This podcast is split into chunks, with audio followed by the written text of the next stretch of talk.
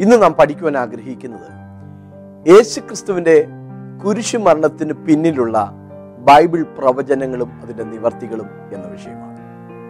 കർത്താവിന്റെ കുരിശു മരണത്തിൽ സംഭവിച്ച പ്രവചന നിവർത്തികളെ പറ്റി ബൈബിളിലെ രണ്ട് വാക്യങ്ങൾ ആരംഭത്തിൽ ഞാൻ വായിച്ചു കേൾപ്പിക്കാൻ ആഗ്രഹിക്കുന്നു. ഒന്ന് കൊരുന്ത ലേഖനം പതിനഞ്ചാം അധ്യായം മൂന്നാം വാക്യം ക്രിസ്തു നമ്മുടെ പാപങ്ങൾക്ക് വേണ്ടി തിരുവഴുത്തുകളിൻ പ്രകാരം മരിച്ചു അടക്കപ്പെട്ടു. തിരുവഴുത്തുകളിൻ പ്രകാരം മൂന്നാം നാൾ ഉയർത്തെഴുന്നേറ്റു. തിരുവഴുത്തുകളിൻ പ്രകാരം മരിച്ചു. തിരുവഴുത്തുകളിൻ പ്രകാരം അടക്കപ്പെട്ടു. തിരുവഴുത്തുകളിൻ പ്രകാരം ഉയർക്കപ്പെട്ടു. ഇവിടെ ഉപയോഗിച്ചിരിക്കുന്ന തിരുവഴുത്ത് എന്ന പ്രത്യേക പദം ബൈബിളിലെ പഴയ നിയമത്തെയാണ് സൂചിപ്പിക്കുന്നത്. പഴയ നിയമത്തിൽ പ്രവചിച്ചിരുന്നതനുസരിച്ച് ആ പഴയ തിരുവഴുത്തുകൾ അനുസരിച്ച് ക്രിസ്തു നമുക്ക് വേണ്ടി കുരിശിൽ മരിച്ചു. യേശു ക്രിസ്തുവിന്റെ മരണത്തിന് ശേഷം അപ്പോസ്തലന്മാർ അതേക്കുറിച്ച് ഇങ്ങനെയാണ് പറയുന്നത്. അപ്പോസ്തല പ്രവൃത്തി നാലിന്റെ ഇരുപത്തി ഏഴ് നീ അഭിഷേകം ചെയ്ത യേശു എന്ന നിന്റെ പരിശുദ്ധ ദാസന് വിരോധമായി ഹേരോദാവും പൊന്തിയോസ് പിലാത്തോസും ജാതികളും ഇസ്രായേൽ ജനവുമായി ഈ നഗരത്തിൽ ഒന്നിച്ചുകൂടി സംഭവിക്കണമെന്ന് നിന്റെ കൈയും നിന്റെ ആലോചനയും മുൻ നിയമിച്ചതൊക്കെയും ചെയ്തിരിക്കുന്നു സത്യം. നിന്റെ കൈയും നിന്റെ ആലോചനയും മുൻ നിയമിച്ചിരിക്കുന്നതൊക്കെയും ചെയ്തിരിക്കുന്നു സത്യം. യേശുവിന്റെ മരണത്തിന് പിന്നിൽ പ്രവർത്തിച്ച നാലു കൂട്ടം ആളുകളുടെ പേരവിടെ പറയുന്നുണ്ട്. ഹെരോദാവ് പൊന്തിയോസ് പിലാത്തോസ് ജാതികൾ ഇസ്രായേൽ ജനം. ഈ നാല് കൂട്ടരും ചേർന്നാണ് യേശുവിനെ ക്രൂശിച്ചത്. അവർ ഒന്നിച്ചു കൂടി യേശുവിന്റെ ക്രൂശ് മരണം നടത്തി എങ്കിൽ പോലും ആ മരണം നൂറ്റാണ്ടുകൾക്ക് മുമ്പ് ദൈവിക പദ്ധതിയിൽ വിഭാവനം ചെയ്തിരുന്നതാ. വേദപുസ്തകം ആഴമായി അറിയാൻ ആഗ്രഹിക്കുന്നവർക്ക് വേണ്ടി യേശുവിനെ സത്യസന്ധമായി മനസ്സിലാക്കാൻ ആഗ്രഹിക്കുന്നവർക്ക് വേണ്ടി പ്രധാനപ്പെട്ട ചില കാര്യങ്ങൾ മാത്രം. അധികം വിവരിക്കാതെ തൊട്ടു പറയാൻ ഞാനിവിടെ ആഗ്രഹിക്കുന്നു. ഒന്ന് യേശുവിനെ ഒറ്റിക്കൊടുത്തതുമായി ബന്ധപ്പെട്ടുള്ള പ്രവചനങ്ങൾ. മുപ്പത് വെള്ളിക്കാശിനാണ് യേശുവിനെ യൂത ഇസ്കരിയോത്താവ് ഒറ്റിക്കൊടുത്തത്. അക്കാലത്ത് ഒരു അടിമയുടെ വില മുപ്പത് വെള്ളിക്കാശായിരുന്നു. അബദ്ധവശാൽ ഒരു അടിമയെ ഒരു മനുഷ്യന്റെ കാള കുത്തിക്കൊന്നാൽ അതിന്റെ യജമാനന് മുപ്പത് വെള്ളിക്കാശ് കൊടുക്കണമെന്നാണ് പഴയ നിയമ തിരുവഴുത്തുകളിലെ പരാമർശം സകലത്തിന്റെയും ലാക്കും കാരണഭൂതനും സൃഷ്ടിതാവും പരിപാലകനുമായ സർവശക്തനായ യേശുക്രിസ്തുവിനെ ഒറ്റിക്കൊടുത്തത് കേവലം ഒരടിമയുടെ വിലയായ മുപ്പത് വെള്ളിക്കാശിനാണ്. മുപ്പത് വെള്ളിക്കാശിന് യേശുവിനെ ഒറ്റിക്കൊടുക്കുമ്പോൾ മഹാപുരോഹിതന്മാരുടെ കൊട്ടാരത്തിൽ ചെന്ന് യൂത ഇസ്കരിയോത്താവ് പറയുന്ന വാചകം കാളയ്ക്ക് വിലപേശുന്നത് പോലെയുള്ള യൂതയുടെ വിലപേശലിന്റെ വാക്കുകൾ പോലും നൂറ്റാണ്ടുകൾക്ക് മുമ്പ് രേഖപ്പെടുത്തിയിരുന്നു എന്ന് ഓർക്കണം. സക്രിയ പ്രവചനം പതിനൊന്നാം അധ്യായം പന്ത്രണ്ടാം വാക്യം. ഞാൻ അവരോട് നിങ്ങൾക്ക് മനസ്സുണ്ടെങ്കിൽ എന്റെ കൂലി തരുവിൻ ഇല്ലെന്ന് വരികിൽ തരേണ്ട എന്ന് പറഞ്ഞു. അങ്ങനെ അവർ എന്റെ കൂലിയായി മുപ്പത് വെള്ളിക്കാശ് തൂക്കി തന്നു. ഇനി അതിന്റെ നിവർത്തി നോക്കണം. മത്തായി സുവിശേഷം ഇരുപത്തിയാറിന്റെ പതിനഞ്ച് ഇരുപത്തിയേഴിന്റെ മൂന്ന്. നിങ്ങൾ എന്തു തരും? ഞാൻ അവനെ കാണിച്ചു തരാമെന്ന് പറഞ്ഞു. അവർ അവന് മുപ്പത് വെള്ളിക്കാശ് തൂക്കിക്കൊടുത്തു കണ്ടോ? ആ മുപ്പത് വെള്ളിക്കാശ്. എന്തുകൊണ്ടത് നാൽപ്പതായി മാറിയില്ല ഇരുപതായി മാറിയില്ല? തിരുവഴുത്തുകളിൻ പ്രകാരമുള്ള കുരിശുമരണമാണ് സംഭവിച്ചത്. ഇനി യേശുവിനെ ഒറ്റിക്കൊടുത്തത് ആരാണ്? പന്ത്രണ്ട് ശിഷ്യന്മാരിൽ ഒരുവനായ യൂതയാണെങ്കിലും സ്നേഹിതൻ ഒറ്റിക്കൊടുക്കുമെന്ന വാക്കാണ് പഴയ നിയമത്തിൽ ഉപയോഗിച്ചിരിക്കുന്നത്. സങ്കീർത്തനങ്ങൾ ചമയ്ക്കുന്നത് ബി സി ആയിരത്തിനാണ് നാൽപ്പത്തി ഒന്നാം സങ്കീർത്തനത്തിന്റെ ഒൻപതാമത്തെ വാക്യം. ഞാൻ വിശ്വസിച്ചവനും എന്റെ അപ്പം തിന്നവനുമായ എന്റെ പ്രാണസ്നേഹിതൻ പോലും എന്റെ നേരെ കുതികാൽ ഉയർത്തിയിരിക്കുന്നു. അവിടെ രണ്ട് പദങ്ങൾ ശ്രദ്ധിച്ചുവോ? എന്റെ അപ്പം തിന്നവനും ആയ പ്രാണസ്നേഹിതൻ പോലും. യേശുവിന്റെ ആ മരണത്തിന്റെ തലേ രാത്രി പെസഹാ ഭോജനത്തിന്റെ അന്ന് കർത്താവ് പറയുകയാണ് നിങ്ങളിൽ പന്ത്രണ്ട് പേരെ ഞാൻ തിരഞ്ഞെടുത്തില്ലയോ? അവൽ ഒരുവൻ പിശാചാകുന്നു. നിങ്ങളിൽ ഒരുവൻ എന്നെ ഒറ്റിക്കൊടുക്കും. ഞാനോ ഞാനോ എന്ന് ശിഷ്യന്മാർ മാറി മാറി ചികഞ്ഞു ചോദിക്കുമ്പോൾ യേശു പറഞ്ഞത് ഞാൻ ആർക്ക് അപ്പക്കണ്ണം മുക്കിക്കൊടുക്കുന്നുവോ അവനാകുന്നു. യൂത അപ്പം വാങ്ങിയ ഉടനെ എഴുന്നേറ്റ് പോയി. എന്റെ അപ്പം തിന്നവനായ പ്രാണസ്നേഹിതൻ. യൂത എഴുന്നേറ്റ് പോയപ്പോൾ എന്തോ സാധനം വാങ്ങാൻ പോയി എന്നാണ് ശിഷ്യന്മാർ ധരിച്ചു വശായത്. കാരണം അവൻ ആ ടീമിന്റെ ഖജാൻജി ആയിരുന്നു പണസഞ്ചി അവന്റെ പക്കലായിരുന്നു. അവനാണ് ധനപരമായ കാര്യങ്ങളൊക്കെ കൈകാര്യം ചെയ്തിരുന്നത്. ടൗണിലേക്ക് ചെന്നപ്പോൾ യേശുവിനെ അറസ്റ്റ് ചെയ്യാനുള്ള ക്രമീകരണങ്ങളെ കുറിച്ച് യൂത മണത്തറിഞ്ഞു. ഇത് അറിയിച്ച് യേശുവിനെ രക്ഷിക്കാൻ വേണ്ടി ഓടിക്കിതച്ചു വരുന്ന ഒരു സംരക്ഷകനെ പോലെയാണ് യൂത ഓടി വരുന്നത്. വാസ്തവത്തിൽ നേരത്തെ ചെന്ന് കാര്യങ്ങളൊക്കെ പറഞ്ഞൊത്തിട്ട് ഞാൻ ആരെ ചുംബിക്കുമോ അവനെ പിടിച്ചുകൊള്ളുകയും അവനാകുന്നു യേശു എന്നൊക്കെ വ്യക്തമായ റിഹേഴ്സലും അടയാളവും ഒക്കെ കൊടുത്തിട്ടാണ് യൂത പട്ടാളത്തെയും യഹൂദ ജനത്തെയും കൂട്ടിക്കൊണ്ട് ഗസമനയിലേക്ക് വരുന്നത്. ഓടിക്കതച്ചു വന്നിട്ടവൻ ഒന്നും അറിയാത്തവനെ പോലെ റബീ എന്ന് പറഞ്ഞ് യേശുവിനെ ഓടി വന്ന് ചുംബിക്കുകയാണ്. യേശുവിനെ വിളിച്ചു വിളി സ്നേഹിത മനുഷ്യപുത്രനെ ചുംബനം കൊണ്ടോ കാണിച്ചു കൊടുക്കുന്നത്?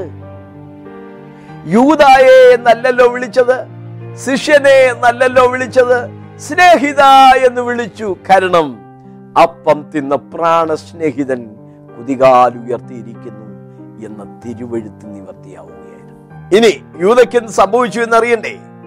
യൂത ഒരുപക്ഷെ മനസ്സിൽ വിചാരിച്ചത് യേശുവിനെ അറസ്റ്റ് ചെയ്ത് വിസ്തരിക്കാൻ പീലാത്തോസിന്റെ അടുക്കലേക്ക് ചെല്ലുമ്പോൾ പെട്ടെന്ന് യേശു പീലാത്തോസിനെ നിഗ്രഹിച്ചിട്ട് ആ കസേരയിൽ കയറിയിരുന്ന യഹൂദന്മാരുടെ വാഗ്ദത്ത മഷികയായി പെട്ടെന്ന് അവരോധിക്കപ്പെടും. അങ്ങനെ അവരോധിക്കുമ്പോൾ യൂതായ്ക്കും ഒരു അനുമോദനം നൽകും. യൂതായെ നീ എന്നെ കാണിച്ചു കൊടുത്തുകൊണ്ടാണല്ലോ എനിക്ക് ഇത്ര പെട്ടെന്ന് രാജാവാകാൻ പറ്റിയത് എന്ന് അനുമോദിക്കും എന്നൊക്കെ ആയിരുന്നിരിക്കാം അവന്റെ കണക്കൂട്ടൽ. ഏതായാലും അവന്റെ കണക്കൂട്ടൽ തെറ്റി. ബൈബിൾ വായിക്കുന്നത് യേശുവിനെ ശിക്ഷയ്ക്ക് വിധിച്ചു എന്നറിഞ്ഞ് യൂതാദാനും അനുദമിച്ചു അവനെ പണക്കിഴിയുമായി ആദ്യം പുരോഹിതന്മാരുടെ അടുക്കിലേക്ക്. ഞാൻ കുറ്റമില്ലാത്ത രക്തത്തെ കാണിച്ചെന്നതിനാൽ പാപം ചെയ്തിരിക്കുന്നു എന്ന് പറഞ്ഞു. പക്ഷേ അവർ അവനെ നിർദാക്ഷണ്യം കൈയൊടിഞ്ഞു. അത് ഞങ്ങൾക്കെന്ത്? നീ പോയി നോക്കിക്കൊള്ളുക എന്ന് പറഞ്ഞ് അവർ അവനെ കൈയൊടിഞ്ഞു. മനോനില തെറ്റിയവനായി കുറ്റബോധമുള്ളവനായി ദേവാലയത്തിലേക്ക് ഓടിച്ചെന്നവനെ പണം മന്ദിരത്തിനകത്തേക്ക് വലിച്ചെറിഞ്ഞു. എന്നിട്ട് പോയി അവൻ കെട്ടി ചത്തു ബൈബിളിലെ പ്രവചനവും അതിന്റെ നിവർത്തിയും ശ്രദ്ധിക്കുക. സങ്കീർത്തനം നൂറ്റി ഒൻപതിന്റെ എട്ട് അറുപത്തി ഒൻപതിന്റെ ഇരുപത്തിയഞ്ച്. അവന്റെ നാളുകൾ ചുരുങ്ങിപ്പോകട്ടെ അവന്റെ സ്ഥാനം മറ്റൊരുത്തൻ ഏൽക്കട്ടെ. അവരുടെ വാസസ്ഥലം ശൂന്യമായി പോകട്ടെ അവരുടെ കൂടാരങ്ങളിൽ ആർക്കും പാർക്കാതിരിക്കട്ടെ. ഞാൻ ആ മുപ്പത് വെള്ളിക്കാശ് വാങ്ങി യഹോവയുടെ ആലയത്തിലെ ഭണ്ണാരത്തിൽ ഇട്ടുകളഞ്ഞു. യഹോവ എന്നോട് അത് കുശവന് എറിഞ്ഞു കളക എന്ന് കൽപ്പിച്ചു. അതായിരുന്നു അവർ എന്നെ മതിച്ച വില. അങ്ങനെ ഞാൻ മുപ്പത് വെള്ളിക്കാശ് എടുത്ത് യഹോവയുടെ ആലയത്തിൽ കുശവന് എറിഞ്ഞുകൊടുത്തു ഇനി അതിന്റെ നിവർത്തി വേദപുസ്തകത്തിലെ കൂടെ ശ്രദ്ധിക്കുക. മത്തായി സുവിശേഷം ഇരുപത്തിയേഴിന്റെ അഞ്ച് അപ്പോസ്തല പൂർത്തി ഒന്നിന്റെ ഇരുപത്. അവൻ ആ വെള്ളിക്കാശ് മന്ദിരത്തിൽ എറിഞ്ഞു ചെന്ന് മന്ദിരത്തിൽ എറിഞ്ഞു ചെന്ന് കെട്ടിഞ്ഞാന്ന് ചത്തുകളഞ്ഞു. സങ്കീർത്തന പുസ്തകത്തിൽ അവന്റെ വാസസ്ഥലം ശൂന്യമായി പോകട്ടെ അതിലാരും പാർക്കാതിരിക്കട്ടെ എന്നും അവന്റെ അധ്യക്ഷസ്ഥാനം മറ്റൊരുത്തന് ലഭിക്കട്ടെ എന്നും എഴുതിയിരിക്കുന്നു. അതാശൂശനം ഇരുപത്തിയേഴിന്റെ അഞ്ച് ഏഴ് വാക്യങ്ങൾ. അവൻ ആ വെള്ളിക്കാശ് മന്ദിരത്തിൽ എറിഞ്ഞു. അവർ കൂടിയാലോചിച്ചു പരദേശികളെ കുഴിച്ചിടുവാൻ അതുകൊണ്ട് കുശവന്റെ നിലം വാങ്ങി. ആ വലിച്ചെറിഞ്ഞ പണം കൊണ്ട് എന്ത് ചെയ്തു എന്ന് കൂടെ ബൈബിളിൽ രേഖപ്പെടുത്തിയിരിക്കുകയാണ്. മരിച്ചാൽ ഇവിടെ പോകുമെന്നും കർത്താവ് പറഞ്ഞു. മരിച്ചാൽ ഇവിടെ കുഴിച്ചിടാം എന്നുള്ളതിനും കർത്താവ് ക്രമീകരണം ചെയ്തു. പ്രാണനെ വിട്ടാൽ പിന്നെ എവിടെ? യേശുവിനെ അംഗീകരിച്ചവനോട് കർത്താവ് പറഞ്ഞു ഇന്ന് നീ എന്നോടുകൂടെ പറുദീസായിലിരിക്കും. മരിച്ചാൽ കുഴിച്ചിടുന്ന എവിടെ? യേശുവിനെ ഒറ്റിക്കൊടുത്ത ആ രക്തവില കൊണ്ട് പരദേശികളെ കുഴിച്ചിടാൻ ഒരു സെമിത്തേരി വാങ്ങി. എല്ലാം പഴയ നിയമത്തിന്റെ തിരുവഴുത്തുകൾ നിവർത്തിയായത്. നാം ഇതൊക്കെ ഇത്ര വ്യക്തമായി കാണുമ്പോൾ നമ്മുടെ കർത്താവിന്റെ കുരിശുമരണം ഒരു അപ്രതീക്ഷിത സംഭവമല്ല. മനുഷ്യവർഗത്തിന്റെ പാപപരിഹാരത്തിന് വേണ്ടിയുള്ള പ്രാശ്ചിത്ത ബലിയാണ് എന്ന സത്യം മനസ്സിലാക്കി സന്തോഷത്തോടെ ദൈവത്തെ സ്തുതിക്കുവാൻ നമുക്ക് സാധിക്കണം. രണ്ടാമത് യേശുക്രിസ്തുവിന്റെ കുരിശിലെ ആ മുറിപ്പാടുകളെ കുറിച്ച് പോലും ബൈബിളിലെ പഴയ നിയമ തിരുവഴുത്തിൽ പ്രവചനങ്ങൾ ഉണ്ടായിരുന്നു. അത് കൃത്യമായി ക്രിസ്തുവിൽ നിവർത്തിയാകുന്നതായി നാം കാണുകയാണ്. ചില തെളിവുകൾ ശ്രദ്ധിക്കുക. കർത്താവിന്റെ മുഖത്ത് പട്ടാളക്കാർ അടിക്കുകയുണ്ടായി. ചിലർ അവന്റെ മുഖത്ത് കാർക്കിച്ചു തുപ്പുകയുണ്ടായി ഇതുപോലും പഴയ നിയമത്തിൽ രേഖപ്പെടുത്തിയിരുന്നു. പ്രവചനവും നിവർത്തിയും ശ്രദ്ധിക്കുക. അടിക്കുന്നവർക്ക് ഞാൻ എന്റെ മുതുകും രോമം പറിക്കുന്നവർക്ക് എന്റെ കവിളും കാണിച്ചു കൊടുത്തു. ഇസ്രായേലിന്റെ ന്യായാധിപതിയെ അവർ വടികൊണ്ട് ചെകിട്ടത്ത് അടിക്കുന്നു. എന്റെ മുഖം നിന്നയ്ക്കും തുപ്പലിനും മറച്ചതുമില്ല. യശയാ പ്രവാചകന്റെ പുസ്തകം അൻപതിന്റെ ആറ് മീഖ അഞ്ചിന്റെ ഒന്ന്. അതിന് നിവർത്തി ശ്രദ്ധിക്കുക. അവനെ മുഷ്ടി ചുരുട്ടി കുത്തി. ചിലർ അവനെ കന്നത്തടിച്ചു. അപ്പോൾ അവർ അവന്റെ മുഖത്ത് തുപ്പി. ചിലർ അവനെ തുപ്പുകയും അവന്റെ മുഖം മൂടി അവനെ മുഷ്ടി ചുരുട്ടി കുത്തുകയും ചെയ്തു. ക്രൂശിൽ യേശുവിന്റെ കൈകളും കാലുകളും തുളയ്ക്കപ്പെട്ടു. അതും നേരത്തെ രേഖപ്പെടുത്തിയിരുന്നു എന്ന് ഓർക്കണം. ഇരുപത്തിരണ്ടാം സങ്കീർത്തനം പതിനാറാം വാക്യം. അവർ എന്റെ കൈകളെയും കാലുകളെയും തുളച്ചു. കയ്യിലും കാലുകളിലും ആണിപ്പാടിന്റെ പഴുതുകൾ ഉണ്ടായിരുന്നു. അതുകൊണ്ടാണ് തോമസ് പറഞ്ഞത് ഞാൻ അവന്റെ കൈകളിൽ ആണിപ്പഴുത് കാണുകയും അവന്റെ വിലാപ്പുറത്ത് വിരലിടുകയും ചെയ്തല്ലാതെ ഞാൻ വിശ്വസിക്കുകയില്ല. ഉയർത്തെഴുന്നേറ്റ് ക്രിസ്തുവിനെ കണ്ടപ്പോൾ ശിഷ്യന്മാർക്ക് ഇതൊരു ആത്മാവാണ് ഭൂതമാണെന്നൊക്കെ തോന്നി അവർ അവനെ തെറ്റിദ്ധരിച്ചു. പക്ഷെ യേശു അവരുടെ തെറ്റിദ്ധാരണ തിരുത്തി തൊട്ടു നോക്കുവീൻ എന്നിൽ കാണുന്നത് പോലെ ഭൂതത്തിന് അസ്ഥിയും മാംസവും ഇല്ലല്ലോ എന്ന് പറഞ്ഞ് കർത്താവ് തന്റെ കയ്യും കാലും വിലാപ്പുറവും അവരെ കാണിച്ചു.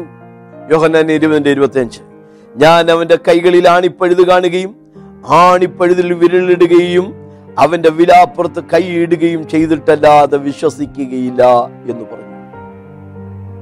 തോമസിന്റെ ആഗ്രഹം കർത്താവ് ആണിപ്പഴുതുകളിൽ വിരലിടുവാൻ അനുവദിച്ചുകൊണ്ട് കാണിച്ചു കൊടുക്കുകയാണ്. അവന്റെ കൈകളും കാലുകളും തുളയ്ക്കും എന്ന പ്രവചനം അവിടെ യേശു മരിച്ചുവോ ഇല്ലയോ എന്ന് ത്വരിതപ്പെടുത്തേണ്ടത് ഉറപ്പുവരുത്തേണ്ടത് പട്ടാളത്തിന്റെ ആവശ്യമായിരുന്നു. വെള്ളിയാഴ്ചയാണ് യേശുവിനെ ക്രൂശിച്ചത്. വൈകിട്ട് ആറ് കഴിഞ്ഞാൽ ശനിയാഴ്ച തുടങ്ങുകയെ ശാപത് തുടങ്ങുകയെ. അതിനുമുമ്പ് കുരിശിലിൽ നിന്ന് ശവമിറക്കി മറവ് ചെയ്യേണ്ടത് ആവശ്യമുണ്ടായിരുന്നു. യേശുവിന്റെ മരണം ത്വരിതപ്പെടുത്താനും ഉറപ്പുവരുത്താനും വേണ്ടി ഒരു പടയാളി യേശുവിന്റെ വിലാപ്പുറത്തേക്ക് ആഞ്ഞു കുത്തി കുത്തിയിട്ട് ഊരിയപ്പോൾ ആ ശരീരത്തിൽ അവശേഷിച്ച രക്തവും അവന്റെ ചങ്ക് പിളർന്ന് വെള്ളവും ഒഴുകിയുണ്ടായി. സക്രിയ പ്രവചനം പന്ത്രണ്ടിന്റെ പത്ത്. തങ്ങൾ കുത്തിയിട്ടുള്ളവങ്കിലേക്ക് അവർ നോക്കും.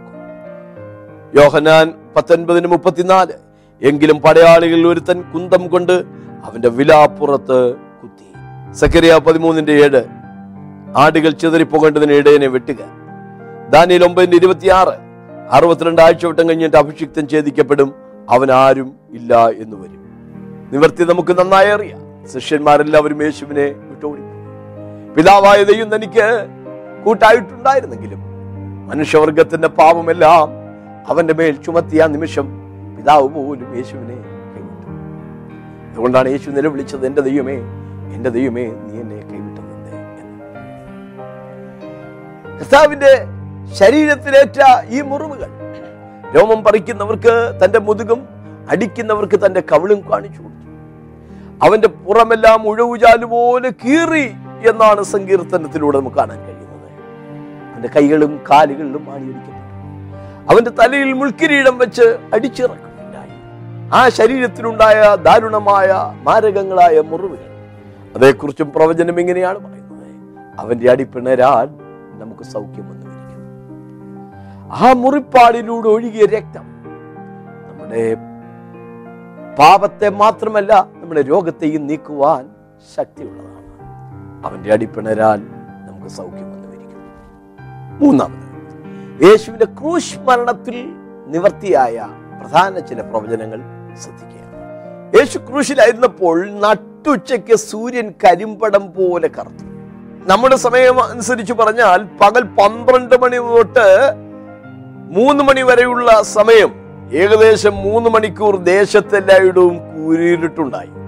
അതേക്കുറിച്ചും പ്രവചനമുണ്ടായിരുന്നു. ആമോസ് എട്ടിന്റെ ഒൻപത് അന്നാളിൽ ഞാൻ ഉച്ചയ്ക്ക് സൂര്യനെ അസ്തമിപ്പിക്കുകയും പട്ടാപ്പകൽ ഭൂമിയെ ഇരുട്ടാക്കുകയും ചെയ്യും. അതിന്റെ നിവർത്തി ശ്രദ്ധിക്കുക. ആറാം മണി നേരം മുതൽ ഒൻപതാം മണി നേരം വരെ ദേശത്തെല്ലായിടവും ഇരുട്ടുണ്ടായി. മത്തായി ഇരുപത്തിയേഴിന്റെ നാൽപ്പത്തി അഞ്ച് യേശുവിനെ ക്രൂശിച്ചത് രണ്ട് കള്ളന്മാരുടെ നടുവിലാണ്. ആ രണ്ട് കള്ളന്മാരുടെ നടുവിൽ ക്രൂശിച്ചതിലൂടെ യേശുവും ഇതുപോലൊരു പെരുങ്കള്ളനാക്കി തീർക്കാനാണ് അവർ ശ്രമിച്ചതെങ്കിലും അവൻ അതിക്രമക്കാരോടുകൂടെ എണ്ണപ്പെടും. അനേകരുടെ പാപം വഹിച്ചും അതിക്രമക്കാർക്ക് വേണ്ടി ഇടിവിൽ നിന്നുകൊണ്ട് അവൻ തന്റെ പ്രാണനെയും മരണത്തിനൊഴുക്കി കളയും എന്നൊക്കെയുള്ള പ്രവചനങ്ങൾ അവിടെ നിവൃത്തിയാവുകയായിരുന്നു വിശേപ്രവനും അൻപത്തിമൂന്നിന്റെ പന്ത്രണ്ടാമത്തെ വാക്യം. അതിന്റെ അതിന്റെ നിവർത്തി കൂടെ ശ്രദ്ധിക്കുക. മർക്കോസിന്റെ സുവിശേഷം പതിനഞ്ചിന്റെ ഇരുപത്തിയേഴ് ഇരുപത്തെട്ട് വാക്യം. ലൂക്കോസ് ഇരുപത്തിമൂന്നിന്റെ മുപ്പത്തിനാല്. അവർ രണ്ട് കള്ളന്മാരെ ഒരുത്തനെ വലത്തും ഒരുത്തനെ ഇടത്തും അവനോടുകൂടെ ക്രൂശിച്ചു. ആധർമ്മികളുടെ കൂട്ടത്തിൽ അവനെ എണ്ണി എന്നുള്ള തിരുവെഴുത്ത് നിവർത്തിയായി. പിതാവെ ഇവർ ചെയ്യുന്നത് ഇന്നതെന്ന് അറിയായകൊണ്ട് ഇവരോട് ക്ഷമിക്കണമേ എന്ന് പറഞ്ഞു.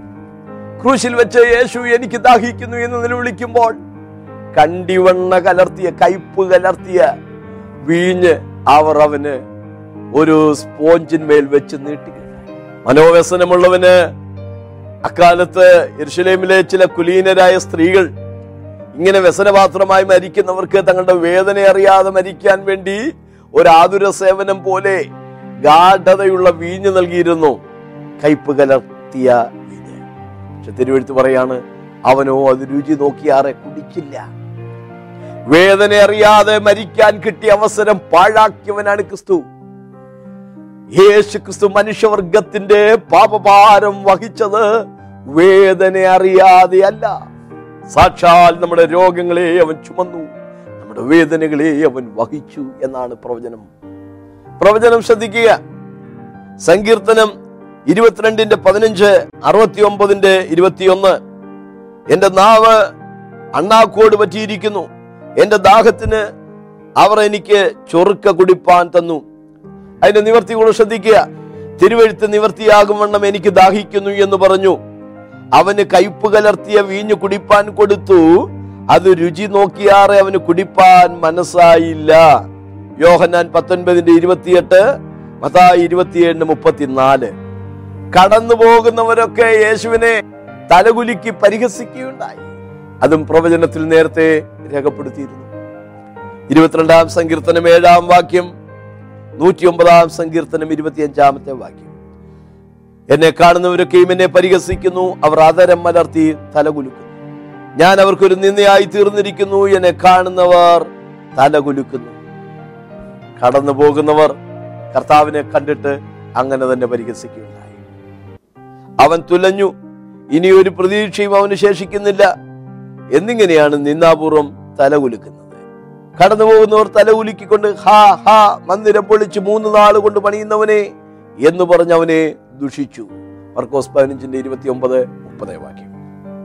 ഇതൊക്കെ നൂറ്റാണ്ടുകൾക്ക് മുമ്പ് രേഖപ്പെടുത്തുകയും കൃത്യമായി നിറവേറുകയും ചെയ്യുമ്പോൾ യേശു ക്രിസ്തുവിന്റെ മരണം നിങ്ങൾക്ക് ഏതുമില്ലാത്തതായി തോന്നുമോ?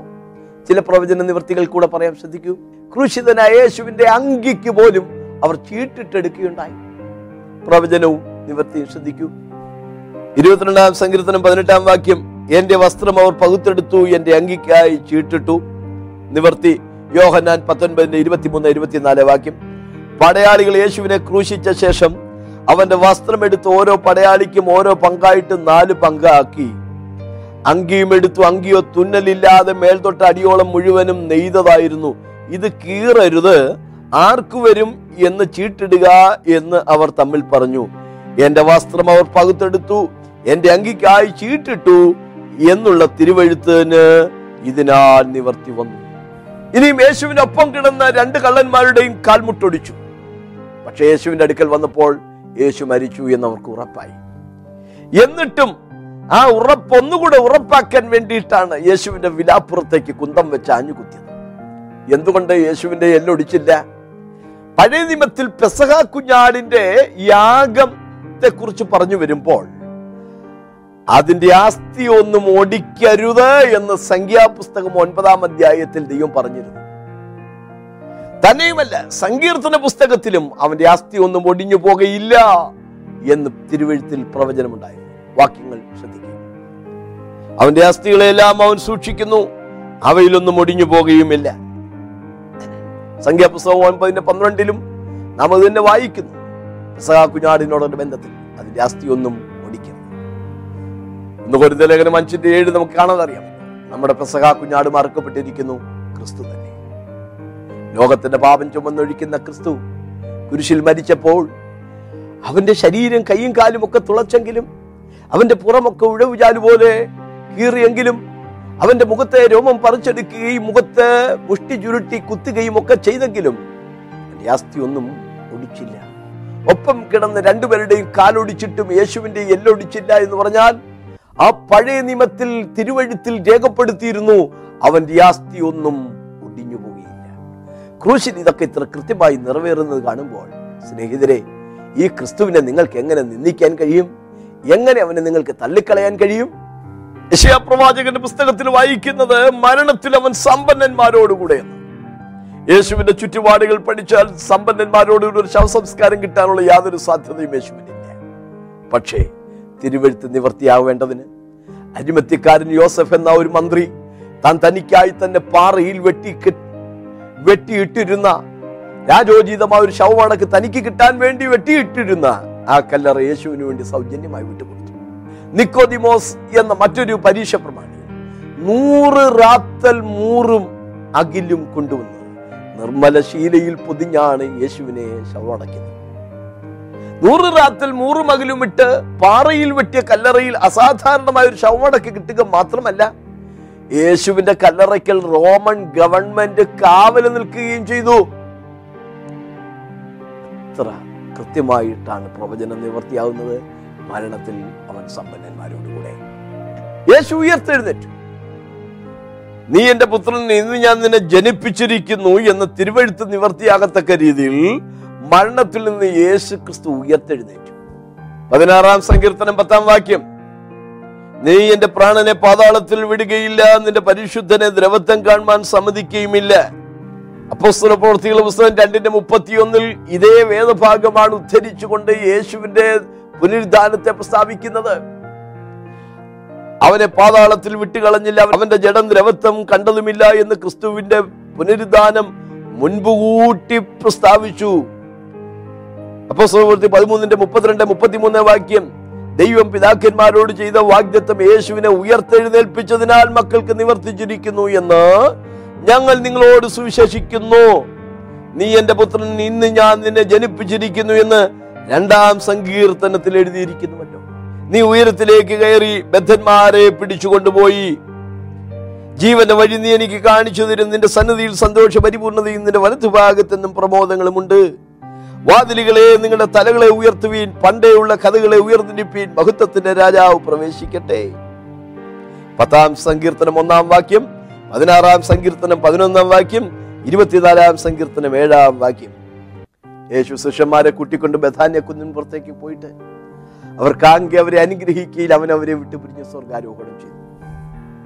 സ്വർഗത്തിൽ എല്ലാ വാഴ്ചയ്ക്കും മഹിമയ്ക്കും അധികാരങ്ങൾക്കും മീതെ യേശു ക്രിസ്തു പിതാവിന്റെ വലത്തുഭാഗത്തിരുന്ന് നമുക്ക് വേണ്ടി ഇന്ന് പക്ഷപാതിച്ചു യേശു ക്രിസ്തുവിന്റെ ക്രൂശ് അടക്കം ഉയർപ്പ്. ഇതുമായി ബന്ധപ്പെട്ട പഴയ നിയമത്തിലെ ചില തിരുവഴുത്തുകൾ പ്രവചനങ്ങൾ. അത് യേശു ക്രിസ്തു ജനിക്കുന്നതിന് നൂറ്റാണ്ടുകൾക്ക് മുമ്പ് രേഖപ്പെടുത്തി. വളരെ കൃത്യമായി ഒരക്ഷരം പോലും തെറ്റാതെ കർത്താവായ യേശു ക്രിസ്തുവിൽ അവറ്റകളെല്ലാം കൃത്യമായി നിവർത്തിയായ അനേക തെളിവുകൾ നാം കണ്ടു പൊന്തിയോസ് പിലാത്തോസും ഹരോദാവും ജാതികളും യഹൂദജനവും ഒത്തുകൂടി യേശുവിന് സംഭവിക്കണമെന്ന് ദൈവം മുൻപ് കൂട്ടി രേഖപ്പെടുത്തിയിരുന്ന പ്രവചനങ്ങൾക്കനുസൃതമായി കർത്താവിന്റെ ക്രൂശ്മരണം നടത്തി. ക്രൂശ്മരണം നടപ്പാക്കി. പക്ഷേ അത് പഴയ നിയമത്തിന്റെ തിരുവഴുത്തുകളുടെ നിവർത്തിയായിരുന്നു. ഇത് മനസ്സിലാക്കുമ്പോൾ നാം കർത്താവിനെ എത്രമാത്രം സ്തുതിച്ചാൽ കഴിയും. നാം പാപികളായിരിക്കുമ്പോൾ നാം ബലഹീനരായിരിക്കുമ്പോൾ നാം അഭക്തരായിരിക്കുമ്പോൾ തക്ക സമയത്ത് കർത്താവായ യേശു ക്രിസ്തു നമുക്ക് വേണ്ടി മരിച്ചു.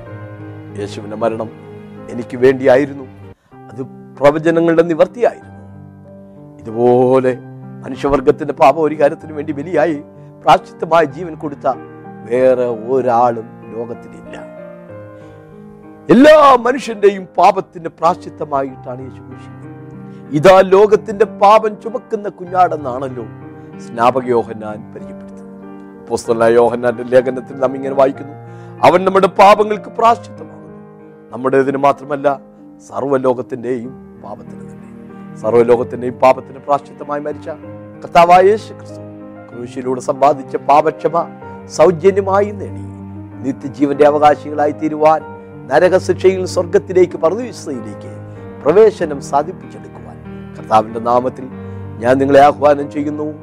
ദൈവം നമ്മെ പാസ്റ്റർ ബാബു ജോർജ് പത്തനാപുരം എഴുതിയ പുസ്തകങ്ങൾ സന്ദേശങ്ങൾ അടങ്ങിയ audio C D D V D എന്നിവ ലഭ്യമാണ്. ദൈവം നമ്മെ ഏവരെയും കാത്തു പരിപാലിക്കട്ടെ